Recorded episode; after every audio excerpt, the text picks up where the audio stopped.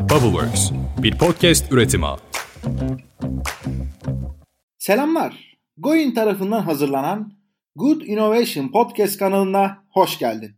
Eğer bu seninle ilk tanışmamızsa ve kim bu Goin diye merak ediyorsan yaklaşık 4 dakikalık tanıtım bölümünü dinlemeni tavsiye ederim. Eğer tanıyorsan da ne yapmış bakalım bizimkiler deyip yine dinleyebilirsin tabii ki.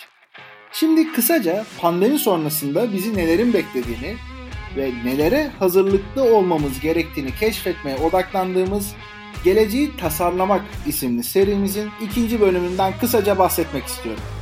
İlk bölümü dinleyenler konsepte zaten hakimdir ama ilk defa tanıştığımız dinleyicilerimiz için hızlıca özetlemek istiyorum. Bu seride 2020 yılının başlarından beri hayatımızı alt üst eden pandeminin kişilere ve kurumlara getirdiği yeni alışkanlıklar ve değişimler üzerinden yola çıktık.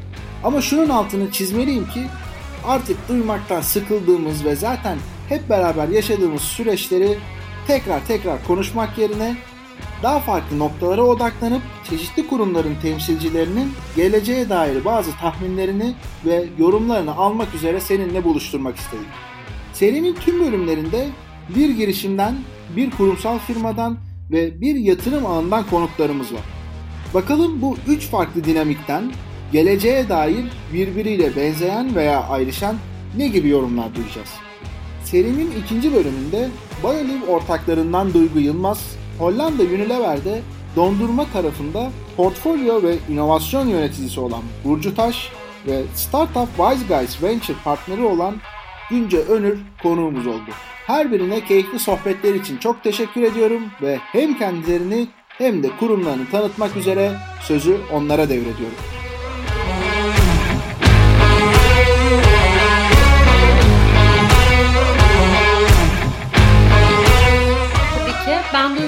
Yılmaz, Bayülüm şirketinin kurucu ortağı ve CEO'su olarak görev alıyorum. Öğretim görevlisiyim. Ayrıca bir STK'nın genel başkan yardımcılığını yapıyorum. Girişimden bahsedecek olursam, Bayülüm ne yapar? Bayülüm'ün aslında hikayesi bundan 7 yıl önce başladı. Babamın kahvaltıda zeytin çekirdeği yutması üzerine ben zeytin çekirdeği insanlar neden yutuyor? Mideye gerçekten iyi bir etkisi var mı diye araştırmaya başladım. Ortaklarımla da hazırlık sınıfından arkadaştım İstanbul Teknik Üniversitesi'nden. Aslında okul kantininde zeytin çekirdeğini araştıralım. İçerisinde ne var? Biyomalzemelerle ilgili de ne yapabiliriz? Antibakteriyel etkisinden dolayı biyofilm oluşturabilir miyiz diye ilk olarak başladı süreç. Derken o 7 yıllık hikaye şu anda aslında zeytinyağı fabrikalarının atıklarından elektronikten tekstile kadar birçok farklı sektör için ham madde üretimi yapan bir firma haline geldi. Biz doğal yeni bir biyopolimer türü geliştirdik, ürettik. Sonrasında yatırım olarak işleri büyütmeye koyulduk. Bir üretim tesisimiz var şu an. Bunun haricinde içeride yeni bir buluş daha yaptık bir yıl öncesinde. Farklı bitkisel atıklardan ve organik yağ atıklarından dünyada ilk defa olan %100 tamamen bitkisel ağırlıklı bitkisel deri buluşu yaptık. Bunu da bir müşterimizle ortak bir buluşumuz. Zaten onlarla sürdürülebilir tekstil ürünleri üzerine, biyomalzeme üzerine çalışıyorduk. Ve bir grup firmasıyla ortak yaptığımız bir buluş. Şu anda da onu hem Türkiye hem global birçok marka için, deri üretimi için numune çalışmalarına başladık. Yeni bitti zaten. Bu ay itibariyle artık satışa hazır bir ürün haline geldi. Yani şöyle bir şey ben sizin girişimi zaten her dinlediğimde heyecanlanıyorum.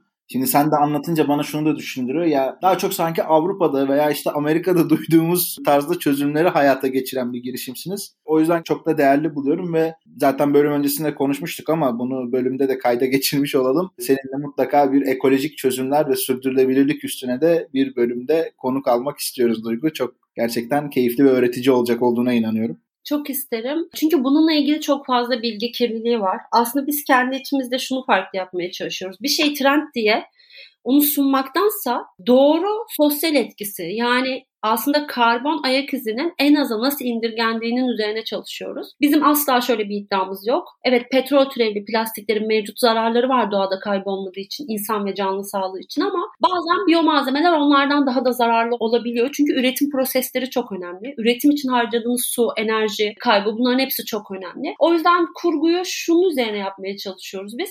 Hem maliyette müşterilerimize avantaj sağlayabilecek hem de sürdürülebilirlik katabilecek ürünler üretmeliyiz. Yani sadece trend diye doğada kayboluyor, biyo bozulur diye bugün normal satış rakamının 3 katı bir ham madde satmanız pazara çok da uygun değil. Biz aslında Avrupa'daki evet trendlere uygun, oradaki çalışmalara, isteğe, regülasyonlara uygun ürünler üretiyoruz ama kendi iç proseslerimizde, üretim tesisimizde de aynı şekilde atık yönetiminden kullanılan elektrik enerjisine varana kadar her bir prosesi tek tek hesaplıyoruz. Ve en büyük isteğimiz de zaten tam oturunca sistem bir karbon ayak izi hesaplaması, o life cycle'ın da aynı şekilde hesaplanmasını planlıyoruz. Yani biraz daha evet bahsettiğim gibi Türkiye'deki firma yapılarından daha farklı bir yapı kurmaya çalışıyoruz diyebilirim.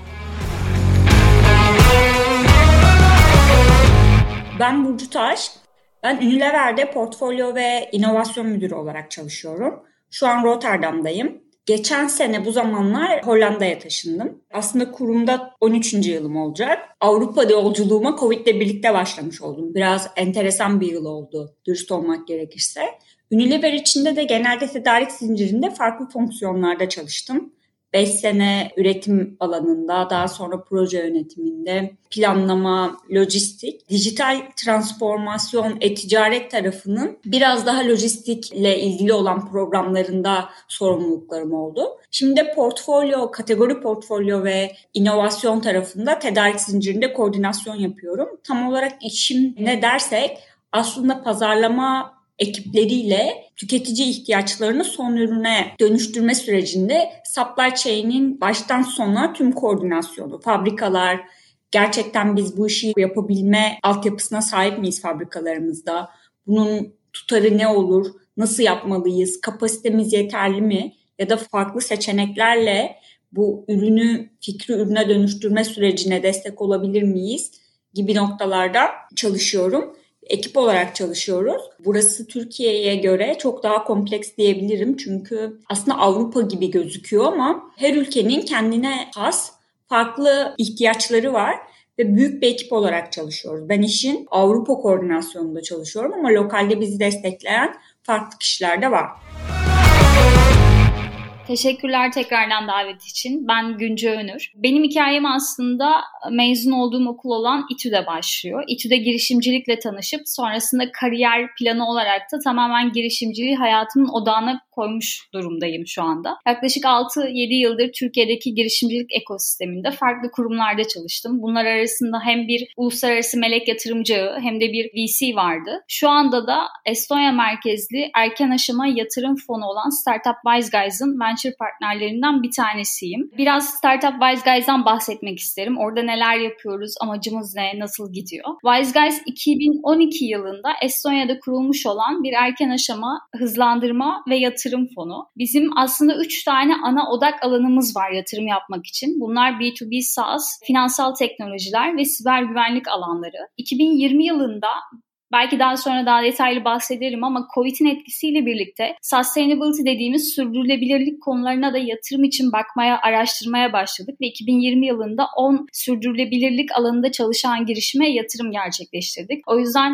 B2B SaaS, siber güvenlik ve finansal teknolojilerin yanında sürdürülebilirlik alanlarına yatırım yaptığımızı da belirtmek isterim. 2012 yılından itibaren Startup Wise Guys 228 girişime ki bu rakam her gün değişiyor, her hafta değişiyor çalışıyor. 228 girişime yatırım yapmış durumda. Bizim için önemli olan birkaç tane metrik var burada. Bunlardan bir tanesi yatırım yaptığımız startupların kurucularının aslında farklı ülkelerden geliyor olması. Yaklaşık 45'ten fazla millet var bu girişimleri kuran insanların geldiği ülkeler arasında. Bu bizim için çok çok önemli. Çünkü girişimciliği sadece bir ülke ya da bir bölgeye özgü olarak değerlendirmiyoruz. Bizim için aslında girişimcilik ilk günden itibaren, ilk düşünce kıvılcımından itibaren global bir şey. Baktığımızda bugün 35 kişilik bir ekibimiz var. Yine bu ekibin içerisinde çok farklı milletlerden insanlar mevcut. Tek Türkse benim. Bu nedenle de belki sadece işte Estonya merkezli bir fon gibi davranıp Estonya ve oradaki Baltık ülkelerine yatırım yapmıyoruz. Estonya'nın yanında Doğu Avrupa, Türkiye, 2020 ile birlikte yine gündemimizde olan Afrika bölgesi bizim yoğun olarak yatırım için baktığımız bölgeler. Bence seninle ekstra uzun bir bölüm yapmamız kesinlikle şart. Bunu tekrar burada söylemiş olayım. Tamam süper. Evet Artık herkes birbirini daha iyi tanıdığına göre serinin ilk sorusuyla devam edebiliriz diye düşünüyorum. Hepimizin bildiği gibi 2020'de pek çok yeni alışkanlık edindik ve farklı adaptasyonlar yaşamak zorunda kaldık. Bu yüzden konuklarımıza önümüzdeki yıllarda bu alışkanlıkların devam edip etmeyeceğini ve iş dünyasına, girişimlere nasıl etkileri olacağını sorduk. Öncelikle şunu söyleyeyim. Tabii ki bir an önce bitmesi hepimizin temennisi ama bu süreçte birçok şeyi yanlış yapabildiğimizi gözlemledik. Yani biz sadece firma içinde ve kişisel hayatımda da aynı şekilde. Özellikle vakit yönetimi önceden işte dışarıya çıkıyorduk. Bazen ben gün içerisinde bir röportaj için örneğin bir gününüzü ayırabiliyorsunuz. Çünkü gideceğiniz yer uzak olabiliyor ama bugün mesela 8 toplantım var. Normalde 8 toplantıyı gün içerisinde yapmak inanılmaz zor bir süreçtir eğer online değilse. Bence iş verimliliğini arttıran tarafları oldu evde olma süreci. Ama ilk olarak şundan bahsedeceğim. İlk pandemi başladığında biz tabii şirketçe ne yapacağımızı bilemedik bütün ekip. Hani böyle bir iki hafta herkes ne yapacağız? Herkes durdu biz de duralım. Ama sonra ben o iki haftada bile hiçbir şekilde rahat edemedim. Hani sürekli bir şeyler yapmaya, ekibi toplamaya çalıştım vesaire derken ikinci haftadan sonra biz aynı şekilde farklı buluşlar, farklı arge çalışmaları yapalım diye yola koyulduk. Çünkü yani negatif durumlarda negatiflikten değil de nasıl pozitife gidebileceğimizden beslenmemiz gerektiğini inanıyorum. Ve bu farklı adaptasyonlarda şunu fark ettik. Ben daha çok toplantı yapıyordum. Arada üretime giriyorum ya da arge projelerinin takibini yapıyorum. Online'da daha verimli olduğunu fark ettim. Yani ve daha ekibin çalışma çalışma şekli de değişti. Bazen ekipteki herkesin bir arada aynı işi yapmasındansa bölünerek farklı yerlerde farklı işleri yapma kabiliyetimizin geliştiğini fark ettim. Dijital anlamda tabii ki yani o kadar çok eskiden bu kadar dijital değildik ama şu an artık her şey online'da, her şey çok dijitalde ve bu da bize şeyi de gösterdi. Yani belki işte Zoom uygulaması bu kadar trend değil de hani yurt dışı müşterileriyle ya da yurt dışındaki insanlarla görüştüğümüz online platformları kullanıyorduk. Bir anda aldı gitti. Yani özellikle işte teknoloji alanında, girişimcilik alanında neyin ne zaman artacağını fark edemiyorsunuz. İkinci taraftan ise mesela sürdürülebilirlik hiç bu kadar konuşulmamıştı bence. Yani son bir yıldır bütün katıldığım işte programlar, çalıştaylar herkes sürdürülebilirlik ve iklim krizini artık konuşmaya başladı. Bu bir noktada iyi bir alarm. Çünkü insanlar yavaş yavaş bilinçlenmeye başladı. Özellikle işte eğitimli kitle dediğimiz o kitle artık evet biz bir şeyleri tüketiyoruz, biz bir şeyleri mahvettik ve doğa da bize yanıt vermeye başlayacak. Bugün belki pandemiyle evet boğuşuyoruz ama bilmiyoruz ki 2-3 yıl sonra neyle boğuşacağız. Yani iklim krizi denen bir şeyin içerisindeyiz. Artık hani temiz alanımız kalmadı, hava alanımız kalmadı. Bütün bunların önemi bence daha anlaşılır hale geldi. Bir anlamda teknolojilerin özellikle de bu deep tech'in ne kadar önemli olduğunu fark etti insanlar. Yani gıda da aynı şekilde hiç durmadı bu süreçte. Sağlık aynı şekilde ve bence ülkece bizim de bazı konularda ne kadar iyi olduğumuz da görüldü. Eksik olduğumuz da aynı şekilde. Ama iyi olan kasların da daha geliştiğini düşünüyorum ben aslında benim taşınma sürecimin başında oldu. Ben sadece yeni ofisimi iki hafta görebildim. Ve o dönemde de geçici bir yerde çalışıyordum. İki hafta sonunda yasaklar ve işte ofise gitmeme gibi kurallar gelmeye başladı. Sınırlar kapandı. Bu süreci birazcık daha farklı yaşadım. Daha işin çok başında ve yeni bir ülkede tek başıma geçici bir yerde otelde yaşıyordum yani o dönemde. Benim için bu ülkenin ofis hayatı iki haftadan ibaret ve sanki böyle işin fragmanı gibi tam olarak ne olduğunu anlayamadığım ekip arkadaşlarımla bazen konuştuğumda kendi rutinlerinden bahsediyorlar. İşte biz cuma günleri bunu yapardık. Benim için öyle bir anı yok ya da öyle bir durum yok. Şunu fark ediyorum. Bence Covid ile birlikte hayatımızda farklı şeyler değişti. Bazı şeyler şu anda kalıcı oldu. Bazıları gerçekten çok değerli bence hayatımızı kolaylaştırmak anlamında. Bazıları da biraz daha evrilmesi gerekiyor. Şu an ne demek istiyorum birazcık daha örneklerle anlatmayı deneyeceğim. İlki bu süreçte şöyle gözlemliyorum. İnsanların karşıdaki kişiyi sürekli bilgisayar başında hayal etmesi. Yani aslında ofis hayatında çalışırken birine mesaj attığında şu an yemektedir, şu an başka bir yerdedir, başka bir toplantıdadır ya da bana döndüğünde cevap verecek gibi beklenti içindeyken şu an insanlar seni bilgisayarına bir bütün olarak hayal ediyorlar. Toplantılar arka arkaya nefessiz ve şey gibi yani artık Teams, bizim hayatımızda Teams bence yeni bir iletişim şekline dönüştü. Birazcık proje yönetim tool'undan çıkıp hayatımızın yeni iletişimi gibi insanlar sürekli olarak bir talep halindeler. Bu işin bence birazcık evrilmesini düşündüğüm kısım. Çünkü aynı zamanda herkes bu işi nasıl daha sağlıklı yürütürüz? Çünkü nasıl sürdürülebilir olur bu online platform, online yaşama şekli?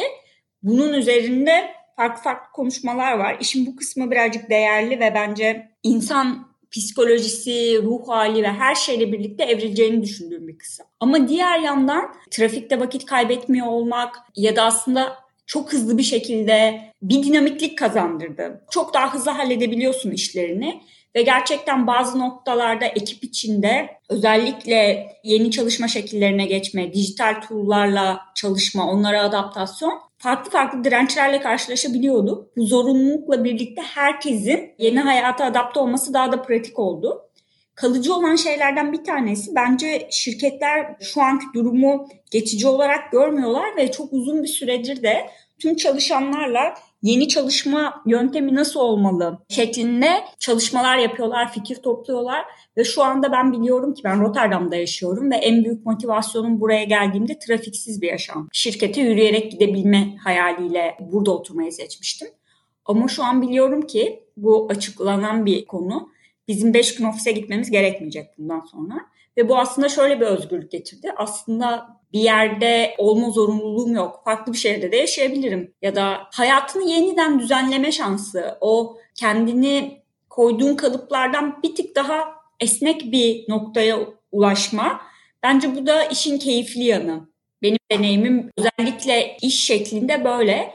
Aslında inovasyon tarafı gerçekten önemli. Ben buraya geldiğimde burada inovasyon, inovasyona bakış nasıl? Gerçekten bu konuda merak olduğum için bir ekosistemle tanıştım. Bu ekosistem startuplar, corporate, scale-up, belki belediyeler böyle geniş bir topluluğu bir araya getiren bir kuruluş gibi. Ve bu vesileyle farklı şeyler gözlemledim. İlk ki bence her bölgenin ya da her kültürün inovasyona bakışı farklı. Mesela kurumsal hayat olarak Türkiye, Avrupa nasıl? İçinde farklılıklar var. Farklı algılanıyor ve farklı özellikle startup, kurumsal iş ortaklığı farklı algılanıyor. İlk gözlemim bu. İkincisi burada aslında yeni fikirleri ve startupları destekleyecek farklı platformlar var. Hollanda ya da Avrupa'da bir fikrin varsa doğru yerlere başvurduğunda güzel destekler alabilirsin diye görüyorum. İnovasyon ve ihtiyaca yönelik bakış açısının da şöyle değiştiğini düşünüyorum. Hem inovasyonun içinde çalışarak artık gerçekten şirketler ben hangi ürünü çıkarmak istiyorumdan çok gerçekten ihtiyaç nedir? Tüketici, müşteri ne bekliyor? Biz hangi problemi çözmeliyiz? Bakış açısına geçmemiz gerektiğini anladık. Evet bu önemli bir adım. Ama hala kültürel olarak evrilmeye ya da farklı değerleri değiştirmeye çalışıyoruz.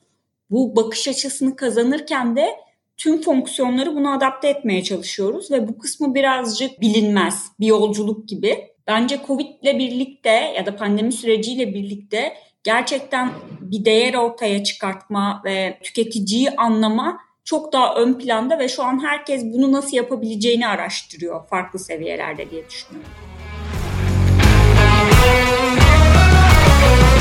Yani tabii ki de bu arada çok güzel bir konu. Yani şey konusunda haklısın. Covid'i çok uzun süre tartıştık, konuştuk, öngörmeye çalıştık. Sonrasında bence bıraktık. Çünkü öngörülebilir değil hala. Ama ben önce kendimden başlayarak yani güncel olarak benim hayatımda ne değişti bu süreçte? Ben nasıl alışkanlıklar kazandım? Sonrasında çalıştığım fon olan işte Wise Guys tarafında nasıl baktık olaya? Hem Türkiye'deki yatırım ekosistemi nasıl baktı hem de yurt dışındaki özellikle Avrupa'daki yatırım fonları Covid ile birlikte nasıl etkilendi? Biraz bahsetmek istiyorum. Şimdi ben güncel olarak gerçekten Covid'in ilk başına ne olduğunu pek anlayamadım. Mart, Nisan, Mayıs ayları önümüzdeki ay geçecek bu diye böyle bekleyerek umarak geçtiğimiz zamanlardı. Ama bir taraftan da bu süreçte çalışmayı asla bırakmadık ve tempomuzu asla düşürmedik. Bunu neden söylüyorum? Çünkü bazı yatırım fonlarında şöyle oldu. Yani onlar daha önce yatırım yaptıkları startuplara yoğunlaştılar. Onları tekrardan fonlayıp onların hayatta kalmalarını sağlamaya çalıştılar. Bu süreçte hiç yeni yatırım yapmayan fonlar oldu. Biraz daha bekleyip önlerini görmeye çalıştılar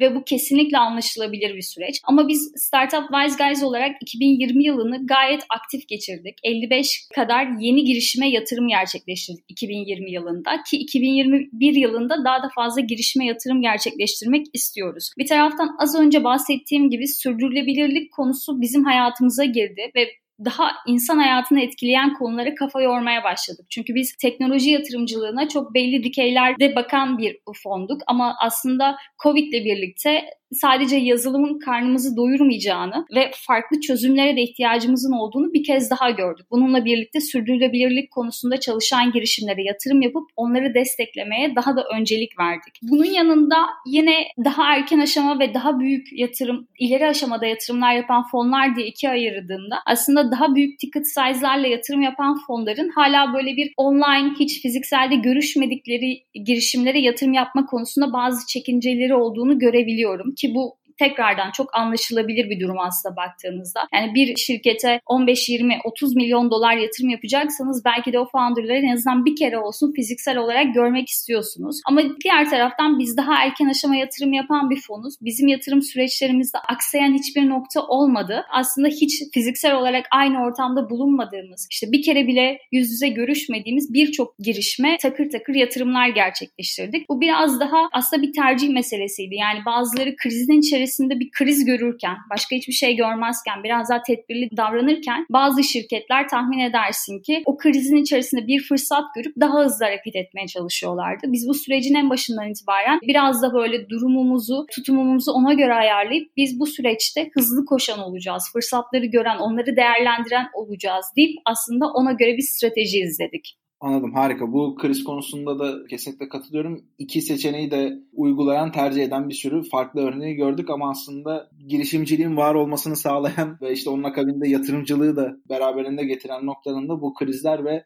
krizi aslında işte fırsata çevirme burada bir şekilde çok kişinin görmediği noktayı görüp oraya odaklanıp buradan yeni bir şeyleri keşfedebilme olduğunu da biliyoruz. Gerçekten değerli bir sonuç. Bir nokta daha eklemek istiyorum. Özellikle Mart ayında dünyadaki borsaların düşmesiyle birlikte ve sonra tekrardan yükselmesiyle ve tekrardan Covid etkisiyle birlikte teknoloji girişimlerin çok çok popüler olması, rağbet görmesiyle birlikte teknolojiye ayrılan fonların yatırım bütçelerinin çok çok arttığını görüyoruz. Bu da aslında bizim gibi startup'a lara yatırım yapan fonlar için harika bir şey. Şu an dünyada sadece bu arada Türkiye'de de değil. Ayrıca bahsederim belki. Şu an Türkiye'de startuplara ayrılmış olan daha önce hiç ayrılmadığı kadar çok para var ve bu gerçekten çok çok güzel bir şey. Ama bir taraftan da bunun aslında sosyoekonomik olarak baktığımızda çok güzel etkilerini görüyoruz. Birincisi teknolojinin hayatımıza girmesiyle birlikte artık insanlar teknolojiye yatırım yapmaya, teknoloji ürünlerini daha fazla kullanmaya rağbet gösteriyorlar ki bu da marketin, toplamdaki marketin büyümesine sebep oluyor. Bununla birlikte ekonomiler kötü etkilendiği için insanlar ek gelir kaynaklarına ihtiyaç duyuyorlar. Aynı zamanda birçok insan işini kaybettiği için ve tekrardan ekonomik overall'da kötü etkilendiği için yeni iş bulamayan insanlar ki bu insanların çoğunun tecrübesi var, gerçekten kabiliyetli insanlar, girişimci olmaya karar veriyorlar. Yeni problemleri çözmek için girişimler başlatıyorlar, startuplar başlatıyorlar. Bu da aslında bizim gibi startuplara yatırım yapan yatırımcılar için çok çok güzel fırsatlar.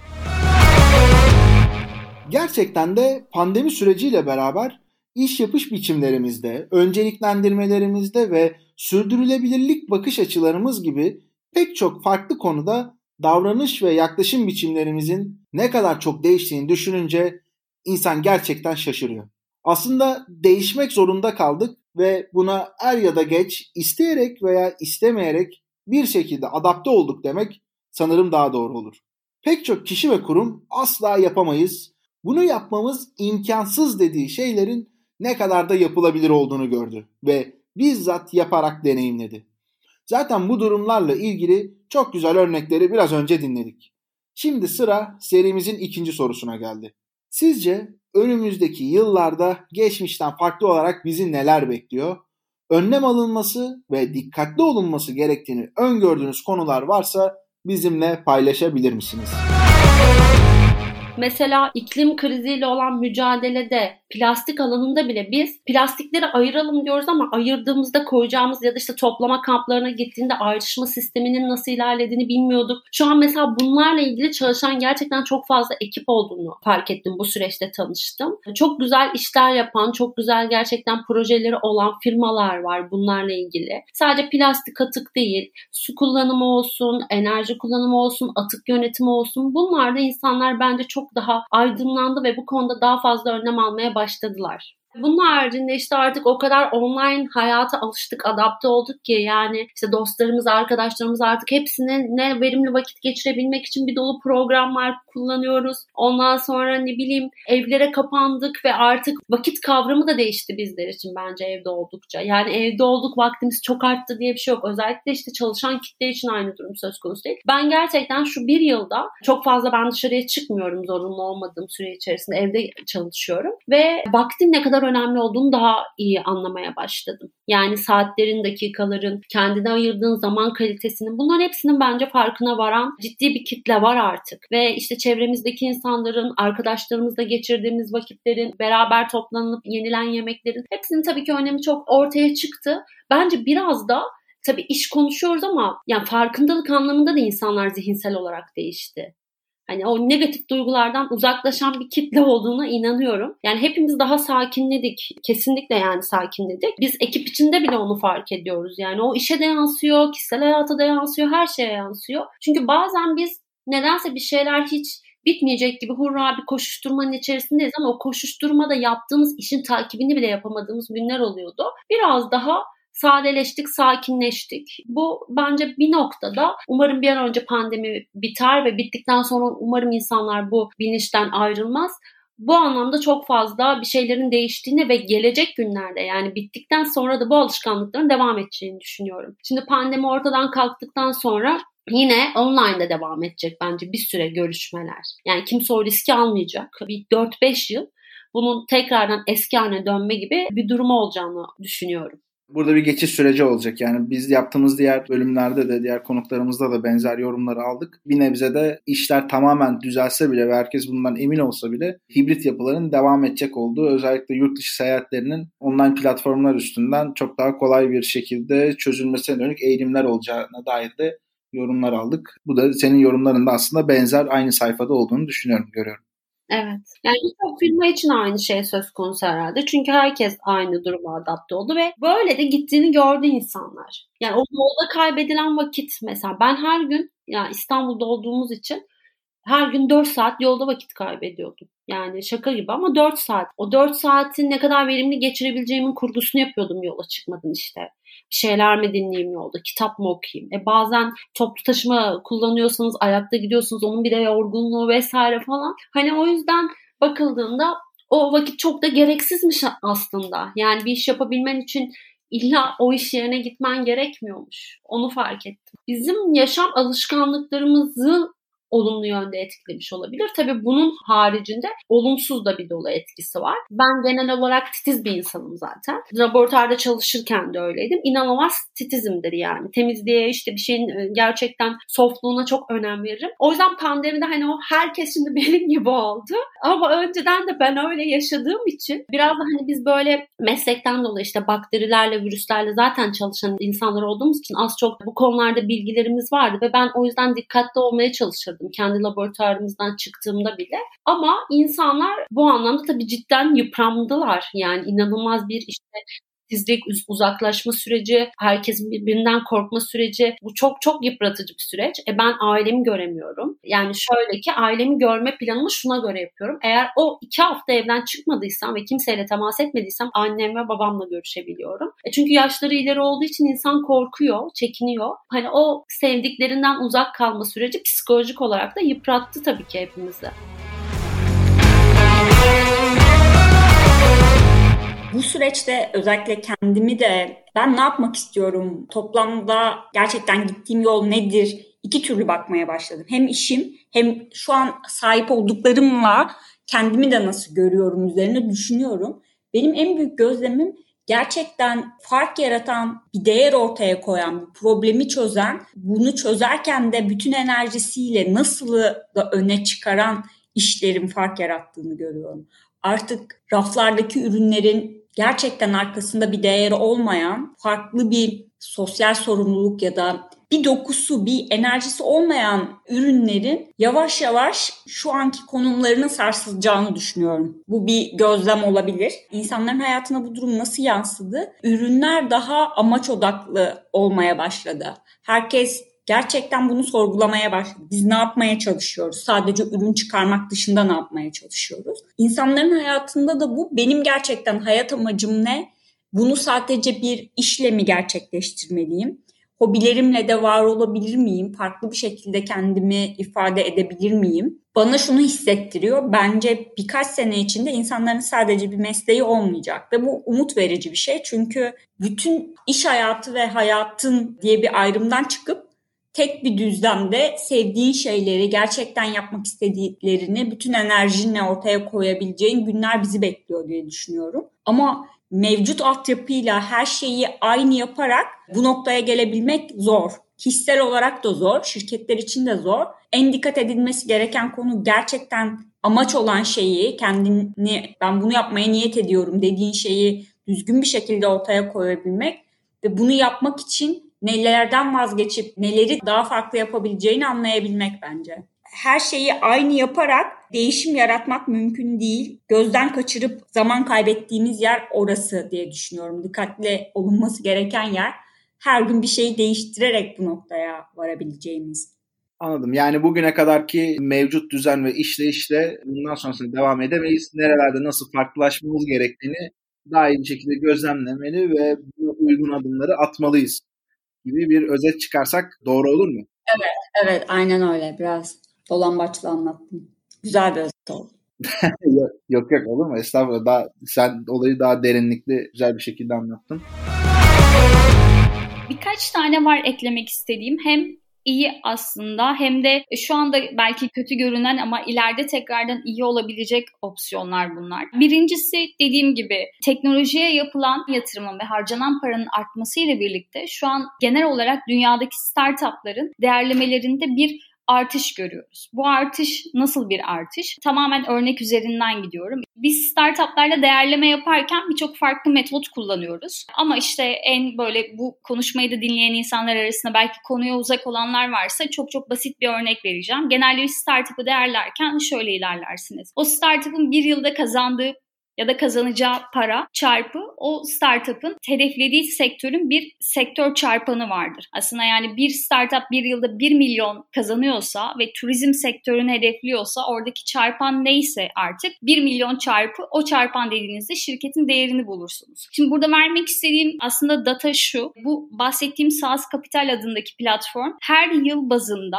bu çarpanları kıyaslamışlar, yan yana koymuşlar. 2020 yılının sonunda bir SaaS startup'ının çarpanı 17'lerde. Bu bir önceki yıl yani 2019'un sonunda aslında çok daha düşük bir rakamdaymış. 2019'a göre %69 artmış. Eğer bundan 10 yıl önceye gidersek o zaman 17 çarpan değil 3.4 çarpan gibi bir metreye sahipmiş. Yani demek istediğim şey şu an startup kurmak, girişimci olmak, özellikle teknoloji alanında bir şeyler yapmak çok rağbet gören ve biraz da hype olan bir nokta. Bu noktada startuplara, özellikle kuruculara değerleme noktalarında dikkatli olmalarını, ileride bir sonraki yatırım turlarında altında kalmayacakları şirket değerlemeleriyle yatırım almalarını tavsiye ediyorum. Burada tekrardan yatırım çok göreceli bir kavram. Sektöre, ülkeye, girişimcinin background'ına, ürünün o anki durumuna, kullanılan teknoloji, R&D potansiyeline, patentlere daha birçok parametreye göre farklılıklar gösterebilir. Ama ilk yatırımı alırken en yüksekten alalım, en az hisseyi biz verelim, işte çok yüksek olsun değerlememiz deyip gitmeyin. Onu biraz daha dikkat ederek, gelecek olan roundları düşünerek de bunun hesaplamalarını yapın diyebilirim. Burada B2B SaaS tarafında gerçekleşen bu değerleme artışının sebeplerinden birisi de herhalde bu 2020 yılında uzaktan eğitime ve işte çalışmaya karşı yaşanılan bu taleple beraber edinmiş olduğumuz bu online araç kullanımı ile ilgili adaptasyonun bir katkısı vardır diyebiliriz diye düşünüyorum ama yine de senden bir teyit almak istedim. Veya başka bir etki varsa onu da öğrenmek adına soruyorum. Öncelikle birçok farklı aslında parametre var. Bu çarpanları özellikle şirket değerlemelerinde kullanılan çarpanları etkileyen. Ama ana faktör olarak baktığımızda evet dünya bir anda herkesin evlere kapandı ve tamamen online işleyen bir modele döndü. Bu modelde insanlar tamamen evlerinden bilgisayarla sadece online tool'ları işte yazılımları kullanarak iş yapıp para kazanmaya başladılar. Bu noktada da tahmin edersin ki artan taleple birlikte teknoloji sektörü toplamda çok çok talep görmeye ve etkilenmeye başladı. O yüzden buralarda bu çarpanlarda bu dönemde özellikle böyle yükselmeleri olmasını normal karşılayabiliyorum. Bu zaten beklenen bir şey ama özellikle erken aşamada startup olan kurucuların bu startup işinin 1-2 yıllık bir iş olmadığını aslında kuruluşundan exitine kadar bunun minimumda 7-8 yıllık bir süreç olduğunu ve bu tür makro seviyede birçok olayla karşılaşabileceklerini de göz önünde bulundurmalarını isterim.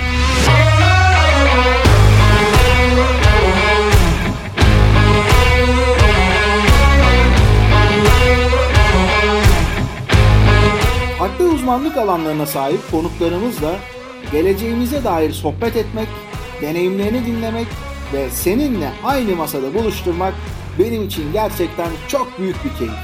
Eğer bu konularda senin de yorumların varsa bizimle sosyal medya hesaplarımızdan iletişime geçerek paylaşırsan senin de sesini duyurmayı çok isteriz. Ayrıca sevgili Duygu'ya, Burcu'ya ve Günce'ye keyifli sohbetleri için ve tabii ki sana da vakit ayırıp bize katıldığın için çok teşekkür ederim. Ben çok teşekkür ediyorum bana yer ayırdığın için programında. Çok sağ ol.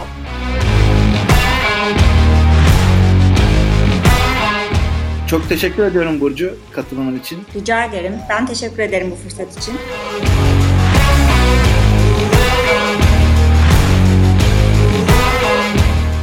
Ben davet için çok çok teşekkür ederim. Umarım dinleyenler için faydalı olur. Sorusu olanlar ya da daha detaylı konuşmak isteyenler bana LinkedIn üzerinden her zaman ulaşabilir. Evet böyle açık bir davete almak da dinleyiciler için güzel olmuştur diye düşünüyorum.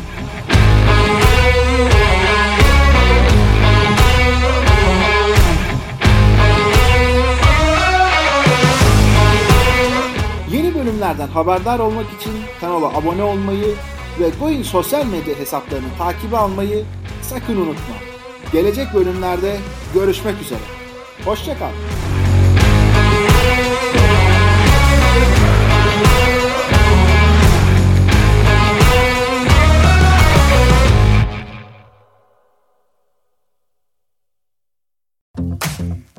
Bubbleworks bir podcast üretimi.